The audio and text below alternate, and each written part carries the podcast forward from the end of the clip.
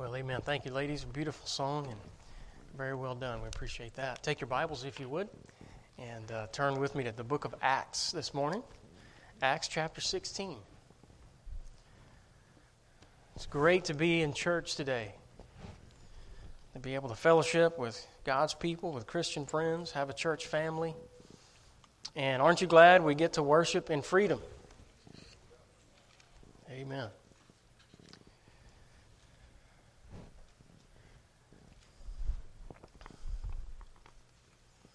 Acts chapter 16, and we're going to begin reading in verse 25. Just a moment. and read just a few verses there. Acts 16, verse 25. When you found your place, let's stand together for the reading of God's Word. We'll have prayer, and then we'll begin reading in verse 25. So let's pray first. Father, how we love you today, how we do thank you so much for the precious freedom and liberty that we have. Lord, we thank you for this country. Uh, though, though far from perfect, uh, Lord, we still praise you for uh, establishing and giving us this lighthouse among nations, the land of the free, the home of the brave. We thank you for America. We thank you for the privilege we have to gather in freedom, to worship you, to hold your word in our arms today, in our, in our hands, and to be able to read it and, and follow it freely. Lord, we thank you so much for the privilege of, of knowing and loving you. Thank you, Lord, for all that you've done for us. And we do ask that you'd bless the reading of your word this morning.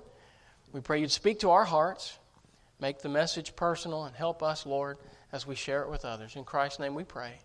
Amen. Acts chapter 16, verse 25. The Bible says, And at midnight, Paul and Silas prayed and sang praises unto God, and the prisoners heard them. And suddenly there was a great earthquake so that the foundations of the prison were shaken. And immediately all the doors were opened, and everyone's bands were loosed. And the keeper of the prison, awaking out of his sleep, and seeing the prison doors open, he drew out his sword and would have killed himself, supposing that the prisoners had been fled. But Paul cried with a loud voice, saying, Do thyself no harm, for we are all here. Then he called for a light and sprang in and came trembling and fell down before Paul and Silas and brought them out and said, Sirs, what must I do to be saved? And they said, Believe on the Lord Jesus Christ, and thou shalt be saved in thy house. And they spake unto him the word of the Lord, and to all that were in his house. And he took them the same hour of the night and washed their stripes and was baptized, he and all his, straightway. And when he had brought them into his house, he set meat before them and rejoiced, believing in God with all his house. What a great story. Paul said in verse 31 Believe on the Lord Jesus Christ, and thou shalt be saved. What a great message. I want to preach a message this morning that I've entitled In and on. And we're going to talk about the difference today. Thank you so much. You may be seated. it's a simple message believe on the Lord Jesus Christ. But I want to take a moment and look at the difference between believing in and believing on. I want us to look at two parts of the text today as we look at this passage of Scripture. We find Paul has been in prison for preaching the gospel. And while there, he and Silas decided to praise God that they were counted worthy to suffer persecution for his namesake. That's a response I'm afraid many of us modern Christians would be hard pressed to reach. But they rejoiced. They praised God and they sang praises to his name. And in response, God shook the prison house. The Bible says the foundations were shaken, the prison doors were flung open. Hey, that was, that was some earthquake. You know, it'd take the Lord to do that, wouldn't it? To shake it just enough to set everybody free, but, but not hard enough for it to collapse on them. Boy, God's good. A testament to his name The jailer, supposing that everyone had fled, knew that his life would be on the line and he would be held accountable for all those prisoners. And so he was about to use his own sword on himself. But Paul, knowing this custom and knowing that would be his reaction, cried out and said, Do thyself no harm. We're all here. You just have to be amazed at this moment. Something got the attention of all of those criminals to the point that even though the prison doors were opened, they didn't try to escape. Because they were too focused on what was happening in the midst of the prison. Being captivated by what Paul and Silas were doing, they chose to hang around and see what happened next. The jailer comes in and he asked a question. And this question probably rings out throughout time. He said, Sirs, what must I do to be saved? Wow, what a question. That question's been asked many times. There was a young man that came to Jesus and asked a similar question. His point was the same What do I have to do to be saved? Can I say to you this morning, we are dealing in this text with the question and the answer. I'm glad Paul had an answer. And we're going to talk about the answer in a moment, but first let's look at the question What must I do to be saved? Well, the answer really is nothing. If you circle the word do right there, there's nothing that you and I need to do physically. There's no work, there's no requirement, there's no action that needs to be taken on our part for salvation to occur. Praise God for that. And the reason there is no work for us to do is because Jesus did it all on the cross. Somebody said one time, you can divide all the religions of the world throughout all time into two categories those that say you have to do something to be saved, and those that preach that it's been done. Finished by Jesus Christ on the cross. Well, Paul was in the latter category. Done. It's been done. There's nothing left to do. So when he gave him the answer, he said, Believe on the Lord Jesus Christ, the one who bought our salvation. The work's been finished. I want to look at this question and ask a question How hard is it to be saved anyway? And how hard do we want to make it to be saved? Because I'm afraid sometimes we do that. We make it more difficult than it is. Uh, somebody said one time, you know, this, this believe on the Lord, that sounds like easy believism, and I want to talk about that for a moment uh, simply because I believe that whole tag is really a misnomer. If you're not careful, you, you really can do some damage to the doctrine of salvation by using terms such as these easy believism. Well, let me ask you is salvation meant to be hard? Why would we criticize salvation by grace with a derogatory term like easy believism? As if it's supposed to be hard to get saved. How many of you want it to be hard to be saved? I didn't think so. Especially when you're praying for your family and your friends and your neighbors and your coworkers. Boy, we don't want it to be too hard for them, do we? So we need to pay attention how we how we treat salvation, how we talk about salvation, and the words that we use to describe it. What is easy believism anyway? Well, some people say, you know, it's a cheap prayer. And they use expressions like, you know, that one, two, three, pray after me stuff. All right? Now, look, I, I understand that you, you can't get a person saved by just having them repeat the words of a prayer. There's a, you know, our Catholic friends are, are caught up in a lot of that, and I know they're very sincere about it. But we know that the prayer is not magic. And it's not really about repeating a set of words. That's not what saves you anyway. Amen? We are all on the same page about that, right? Hey, it's not the prayer that saves a person, it's the one we pray to. Jesus saves. It's not the prayer that saves, right? It's not the person who's, who's leading in the prayer that saves. Jesus saves. And we have to understand that. There's no, there's, we call it the sinner's prayer, but there's no sinner's prayer in the Bible.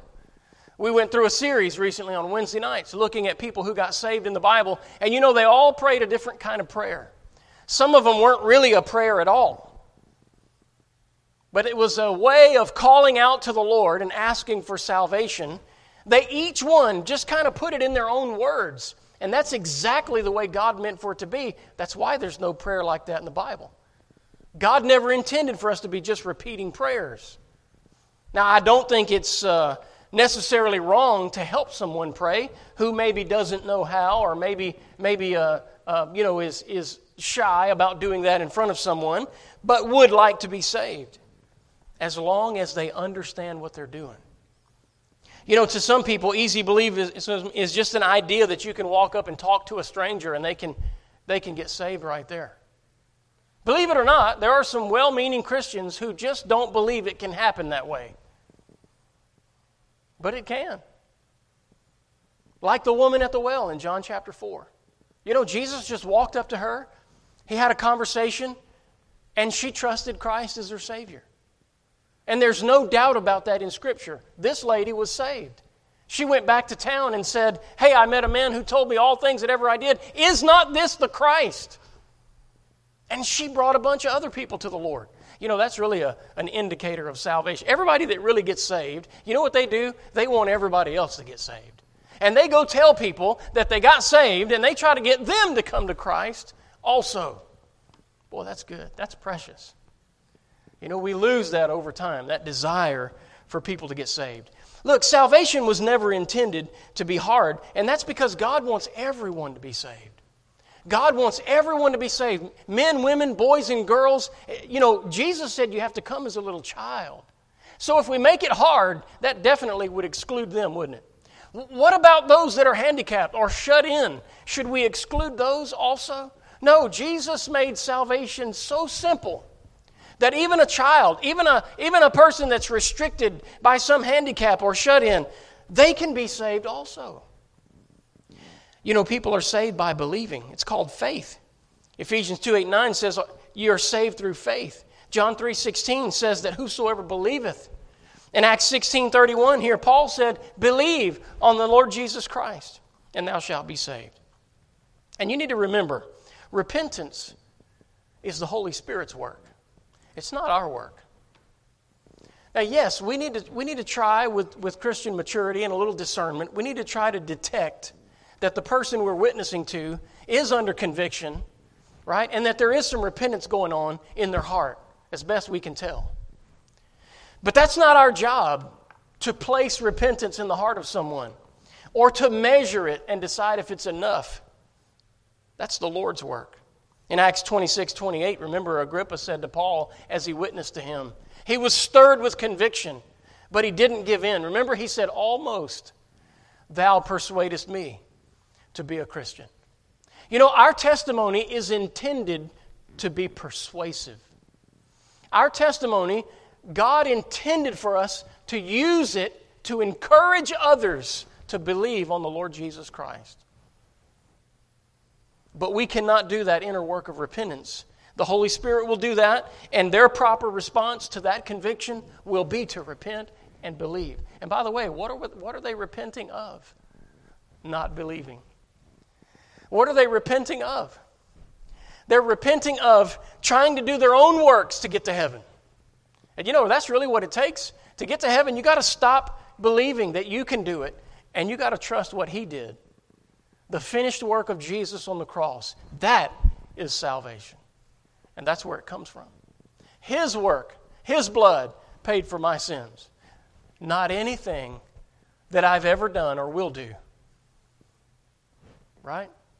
And so we repent. We stop believing that we can be good enough, that we can do some work, and we start trusting Jesus Christ as our Savior. Hey, be careful how you deal with repentance because you know you can you can create a works salvation if you if you teach and preach repentance improperly and i'm telling you i've heard baptist preachers do it kind of preach salvation and be so heavy on repentance that it sounds like they're saying, if you don't do it like this, if you don't do these things, then you can't be saved.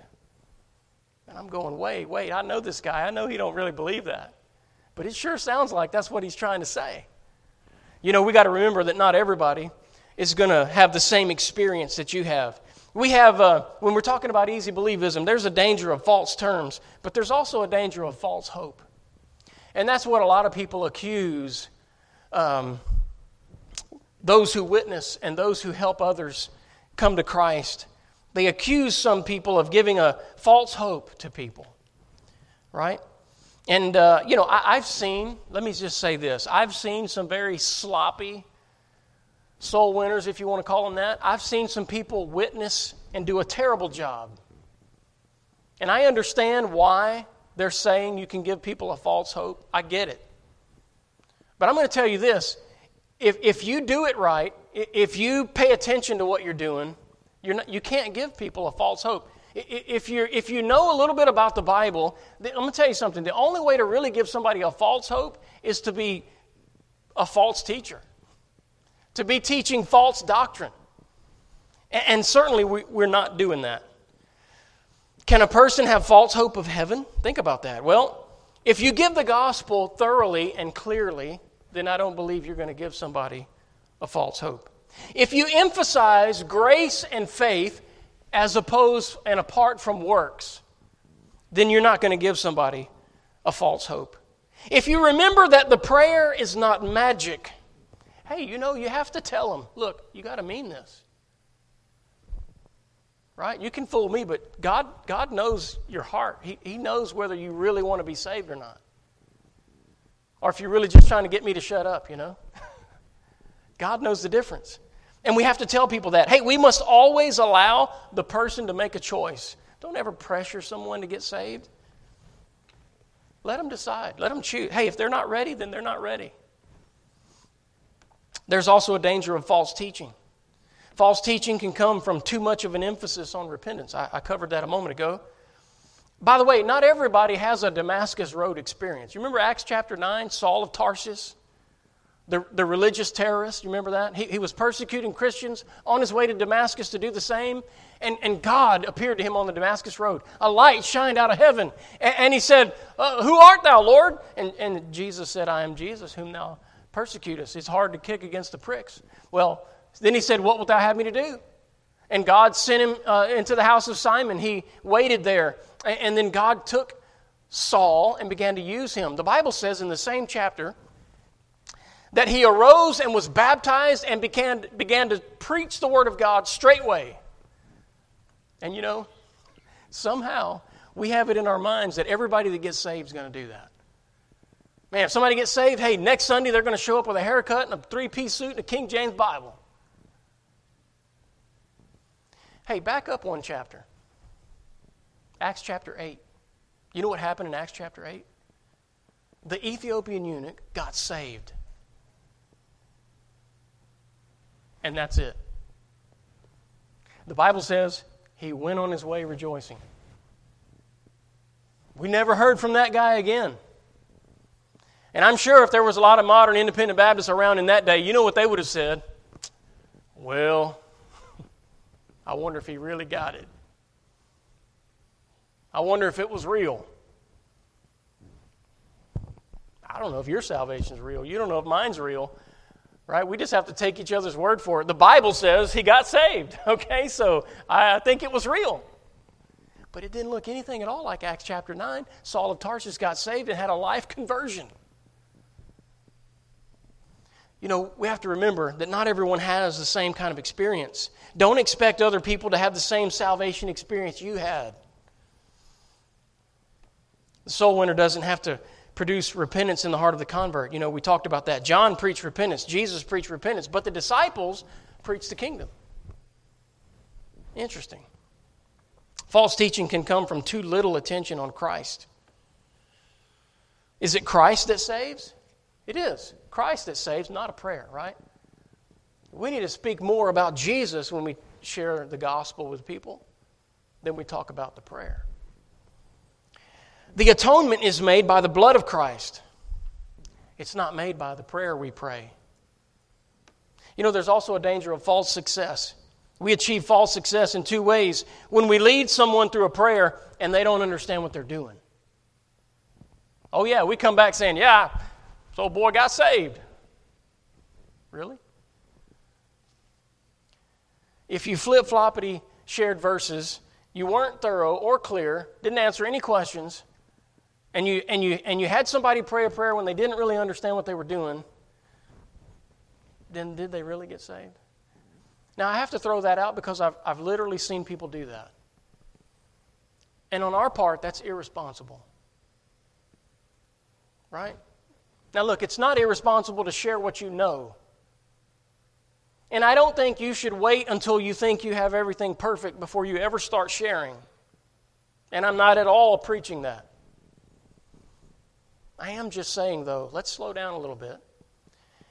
And if you know you're not giving them the whole story, then don't ask for a response at the end. Right? Just tell them what you know and let God work on their heart and come back later when you learn more. It's okay. You know, every time you witness, you got to realize that there doesn't have to be a decision right then. Maybe that person's not ready to make a decision. If they are, then help them. If they're not, then let God water the seed you planted. When we refuse to participate in soul winning because we call it easy believism, or when we say because we're not prepared, that can be a, a false success also. Think about it. Some people have the problem with, with leading somebody to the Lord or helping them with a prayer. And the reason why they have a problem with that is because they're just not sure that you can just talk to somebody and they can get saved. But you need to read your Bible. That happened many times in the scripture. Hey, think about this. This is what some people think. They think, they don't say it, they don't say these things, but they act like this is true. You, you tell me if you've ever seen this. They act like people have to be in church to get saved. Have you seen that? Have you heard that? Hey, well, they don't. We went through a salvation series, and all of those people that got saved, none of them were in church. The Bible does not teach that. You don't have to be in this room to get saved in DeRidder, Louisiana. Amen? You could actually be in your living room or on the golf car- course. You could get saved anywhere where you understand that you need to be saved. And somebody's presenting the gospel and there's conviction from the Holy Spirit, hey, there you go. As long as the ingredients are right, you can trust Christ anywhere, just like you can pray anywhere. Number two, people don't, people don't say this out loud, but they act like not only do people have to be in church to get saved, but they act like they have to be in church and walk down the aisle. Because that's how we do it in church, you know? They have to walk down the aisle to get saved. Have you never heard of somebody getting saved after church? I mean, like after the entire service was over? I know a young man one time that was under conviction. He should have walked the aisle, but he didn't. He went home, watched TV, ate some supper, began to work out. Trying to do something with all that energy. Boy, he was under conviction. He called the pastor from home said, Man, I didn't go forward in church, but I need to get saved. And he got saved away from church. Can you believe that? It happens. Some people believe, though, that conviction only exists in the church service. And I know because I've heard invitations given, and it sounds like, well, hey, we're about to close the invitation, and uh, if you don't get saved right now, well, like, like Noah's Ark, the door's about to be shut. Whoa, whoa, whoa, whoa, whoa, wait a minute. We are still in the church age, right? Did you know God has given a, a standing offer for this time period? Whosoever will may come. Romans 10 13, for whosoever shall call upon the name of the Lord shall be saved. And he didn't say that it had to be during the invitation. He didn't say it had to be in a church building, during a church service, at the altar. Now, I'm glad when it happens that way. I'm just saying it doesn't have to happen that way in order for someone to get saved. Some people actually believe, though they don't say it this way. You can tell by the way they, they describe it that they believe that people must be saved under the sound of the preacher's sermon. That's when it happens. But that's not the only time it happens. As a matter of fact, I'm going to tell you what, I, I think it's such a delight. I think it's so much better when people are saved between Sundays. And on Sunday, they come and walk the aisle and tell everybody, hey, I got saved this week. Brother so and so led me to the Lord. Man, that's so powerful. That's what the early church was doing, by the way. And that's why they had 3,000 saved here and 5,000 saved there. And that's why big things were happening, uh, because they were going everywhere telling everybody about Jesus. The question, what must I do to be saved? Hey, listen, brethren, there's a lot of people who want to know the answer to that question. I'm glad Paul had an answer, aren't you? Look at verse 31. He said there, uh, in verse 31 Believe on the Lord Jesus Christ, and thou shalt be saved. I want to give you some simple thoughts from this answer that Paul gave. All right? Believe on the Lord Jesus Christ. I want you to know one thing this morning believing in Jesus and believing on Jesus is not the same. There's a lot of people who believe in Jesus. They'll admit God exists, and they'll say, Oh, yeah, Jesus, I've heard of him. They believe in Jesus. He's a real person. He died on the cross. He came. I heard that story. But they may not yet have believed on Jesus. What does it mean to believe in or believe on? Well, to believe in Jesus just means to believe that He exists. But to believe on Jesus means to trust Him for your soul's salvation. Let me show you just a simple illustration. Now, I could say this morning, I, I believe this is a chair, meaning that I, I, believe it'll hold me up. It's built for that. You know, you sit on these, and, and they, they hold you up while you sit. I believe in that chair. I'm just believing that it exists. I'm believing that it's capable. I believe in the chair. But I don't believe on the chair until I rest on it. Now I believe on the chair. You get it? Because now I'm trusting this chair to hold me up. You can tell if this thing gave way, I have, I have no plan B. I'm all in. So that's the difference between believing in and believing on. And you got to understand that believing in and on is not the same thing. In James 2:19, brother James said, "Thou believest that there is one God, thou doest well. The devils also believe and tremble." Believing in someone is knowing they exist, but believing on someone is depending on them. And you know, we have to get to a place where we're willing to depend on Jesus and what He did on the cross for our salvation.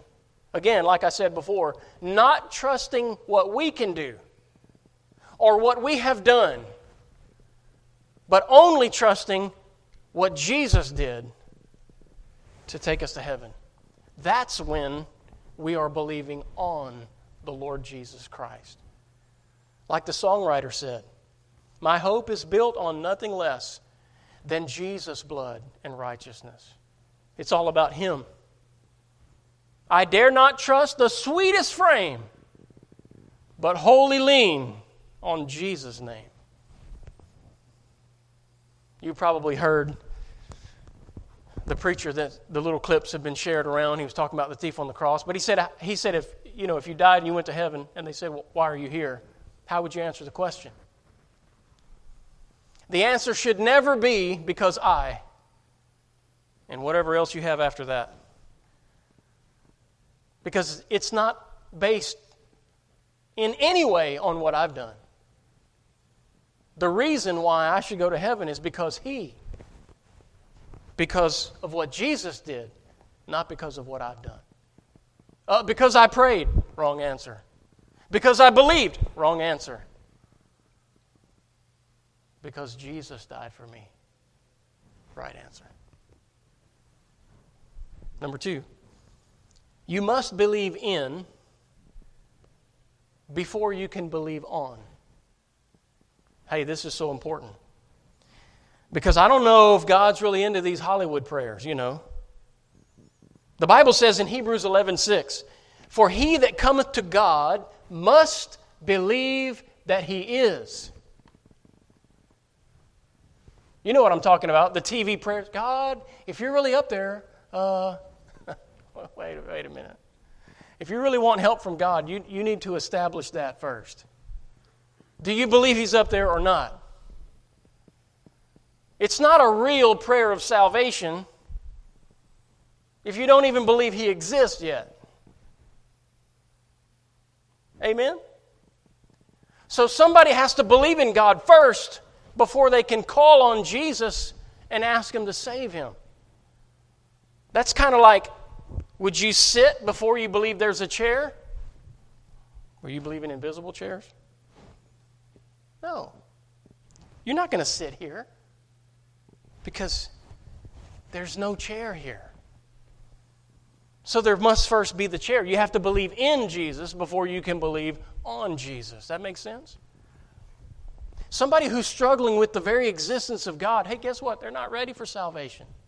Let's take them back to Genesis 1 1. In the beginning, God created the heavens and earth.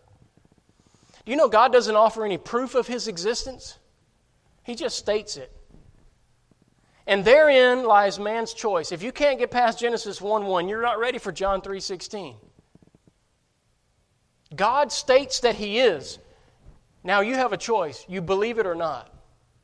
It's by faith. And by the way, it's the same faith that people have. They put that in something else other than Jesus when they believe that the world came to be by some other way, millions of years. That's a faith also. There's no evidence for that. All of that is theory. All of that is, they accept that theory by faith. They're putting their trust in something. You've heard people say, uh, as long as you believe. Believe what? Hey, that's, there's a problem with that. You know, sometimes the world thinks, well, as long as you believe, you're okay. No, no, no. The question is not your faith or your belief, the question is the object of your faith. Where do you put your faith? If you're putting your faith in this world, if you're putting your faith in man, if you're putting your faith in, in evolution and, and other theories of existence, then you're putting it in the wrong place. You're building on the wrong foundation. It's that sinking sand. But you have to put your faith in the right place. The object of our faith is Jesus Christ and His Word. God and His Word. That's where we put our faith. It's not our faith so much as it is as where we put our faith. The object of our faith is powerful, and that's what saves us. Not the fact we believe, but the fact that we believed on Him. That's what's so good. So it's not enough to believe. You have to believe in the right thing. You have to believe in the Lord Jesus Christ. Hey, the sinner's prayer doesn't contain the word if. Salvation comes through faith. That's believing. For by grace are you saved through faith. So when a person believes in God, they're a candidate then for the gospel. First, they have to hear the bad news. They have to hear about the fall of man. They have to know why we need a Savior. Did you know God went through a long ordeal to teach His people that? The entire Old Testament was about that. All the ceremonies, the laws, Paul said those things, that was our schoolmaster to bring us to Christ. Listen, people aren't ready to hear about the grace and mercy of God until they first understand the guilt of their sins. And that's why we start with that. They hear the bad news first. Look what happened in Genesis. Adam and Eve fell away from God plunged the human race into sin. Now we're, we're born as sinners and we're born apart from God in our, in our fellowship. Jesus died to redeem us back. And without Him, we have no hope.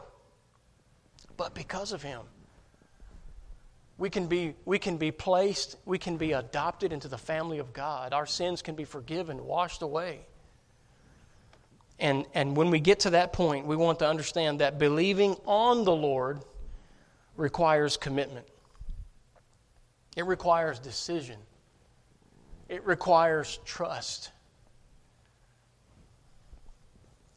John 1:12 says, "To them that or to them gave he power to become the sons of God, even to them that believe on his name." Now, look, I'm not really trying to play on words this morning. I'm trying to give you a concept. In and on. Just believing in God, just acknowledging that God exists is not enough, but it is a start. And once a person does believe in God and in Jesus Christ, they, they may then be given the gospel and have a chance to believe on Him. To once and for all place their trust on the finished work of Christ on the cross. And that can save them. So that's what John 1:12 is all about. Then gave he power to become the sons of God, even to them that believe on his name. You must commit your heart's trust to Him alone. You must commit your entire being to His care. It's kind of like sitting in this chair. I can say I believe it all day long, but listen to me. If I tell you I believe in this chair, I believe it. It'll hold me up, it'll hold you up. But if I refuse to sit in this chair, then what would you think about my belief? I'm saying I believe in it, but I won't sit in it. Will you come sit in it? I would think you might be a little hesitant to sit down in that chair if you knew I wouldn't sit in it. Right? And that's why it's so important to believe on, to make that commitment, to fully trust. In order to do that, you have to stop believing in what you can do. The Bible says, repent and believe the gospel. Okay, so you know what? we have to stop trying.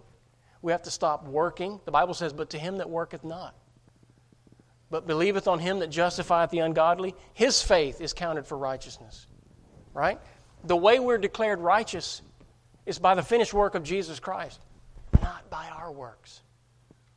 You see, we got to understand there is nothing in this world, in a lifetime, there's nothing I could do to save myself. And when I understand that, I should be all too willing to believe on the Lord Jesus Christ, trusting Him alone. It's kind of like this Would you get on an airplane, and while you're going through the air, are you going to be helping it out? You're going to help the airplane, right? That's so silly. And that's how silly it is to think you got to do something, you got to be something in order to help the Lord save you. You know, it's interesting because Christians have doubted their salvation because of some of these same thoughts. Uh, well, I, let's see, did I, did I really, did I pray good enough? Did I say the right words? Did I really understand all the theology? Hey, I'm going to tell you what, we, no, none of us understand all the theology behind all that. Study the Bible all you want to. This side of heaven, there's only so much we're going to get. Jesus said, Come as a little child. That tells me he, he, was, he wasn't, there was no understanding requirement. Kids don't understand theology. That's not required. Here's the question Did you mean it? Did you call upon Him from your heart? Were you sincere?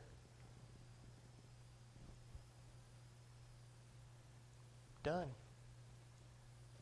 If you called on Jesus and asked Him to save you, understanding you could not save yourself, he did. And anything else you do is like flapping your arms on an airplane. It's not helping at all. What God really wants is for you to sit back and enjoy the ride. He's got this.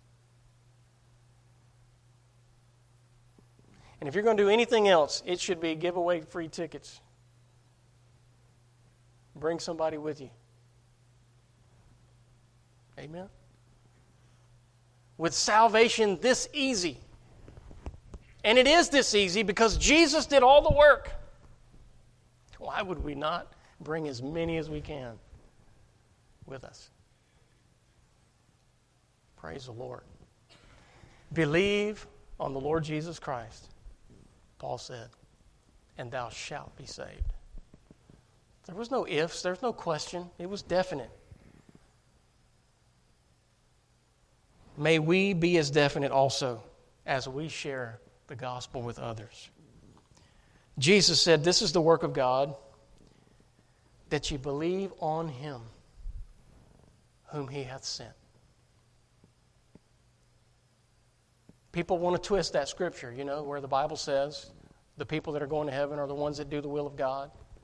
Jesus said, This is the will, that you believe on him that he has sent. There it is, simple. It's not about works, it's about faith and putting your faith in the right object, the person of Jesus Christ, the finished work that he did on the cross. The Bible says in Hebrews, he by himself purged us from our sins. And when he did that, he went to heaven and sat down at the right hand of the Father. Done. In order to be saved, all we have to do is believe on him. That's it. Isn't that good? If you're here and you've never been saved, I invite you to do that today. Put your trust and faith in Jesus Christ and nothing else. He'll take care of you. If you have been saved, then I want to invite you to tell everybody how easy it is to come to Christ. They can be forgiven of their sins. They can be born into the family of God by believing on His name. To them gave He power to become the sons of God, even to them that believe on His name. Now let's ask God to help us as we spread the message. Amen. Let's pray together. Father, how we love you today. How we thank you, Lord, for the power of these simple truths.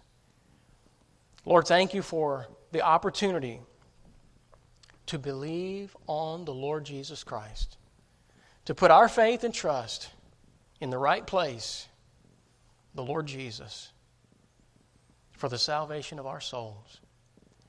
And we pray you to help us as we share the message with others. May they too come to Christ before it's too late. In Jesus' name we ask. Amen.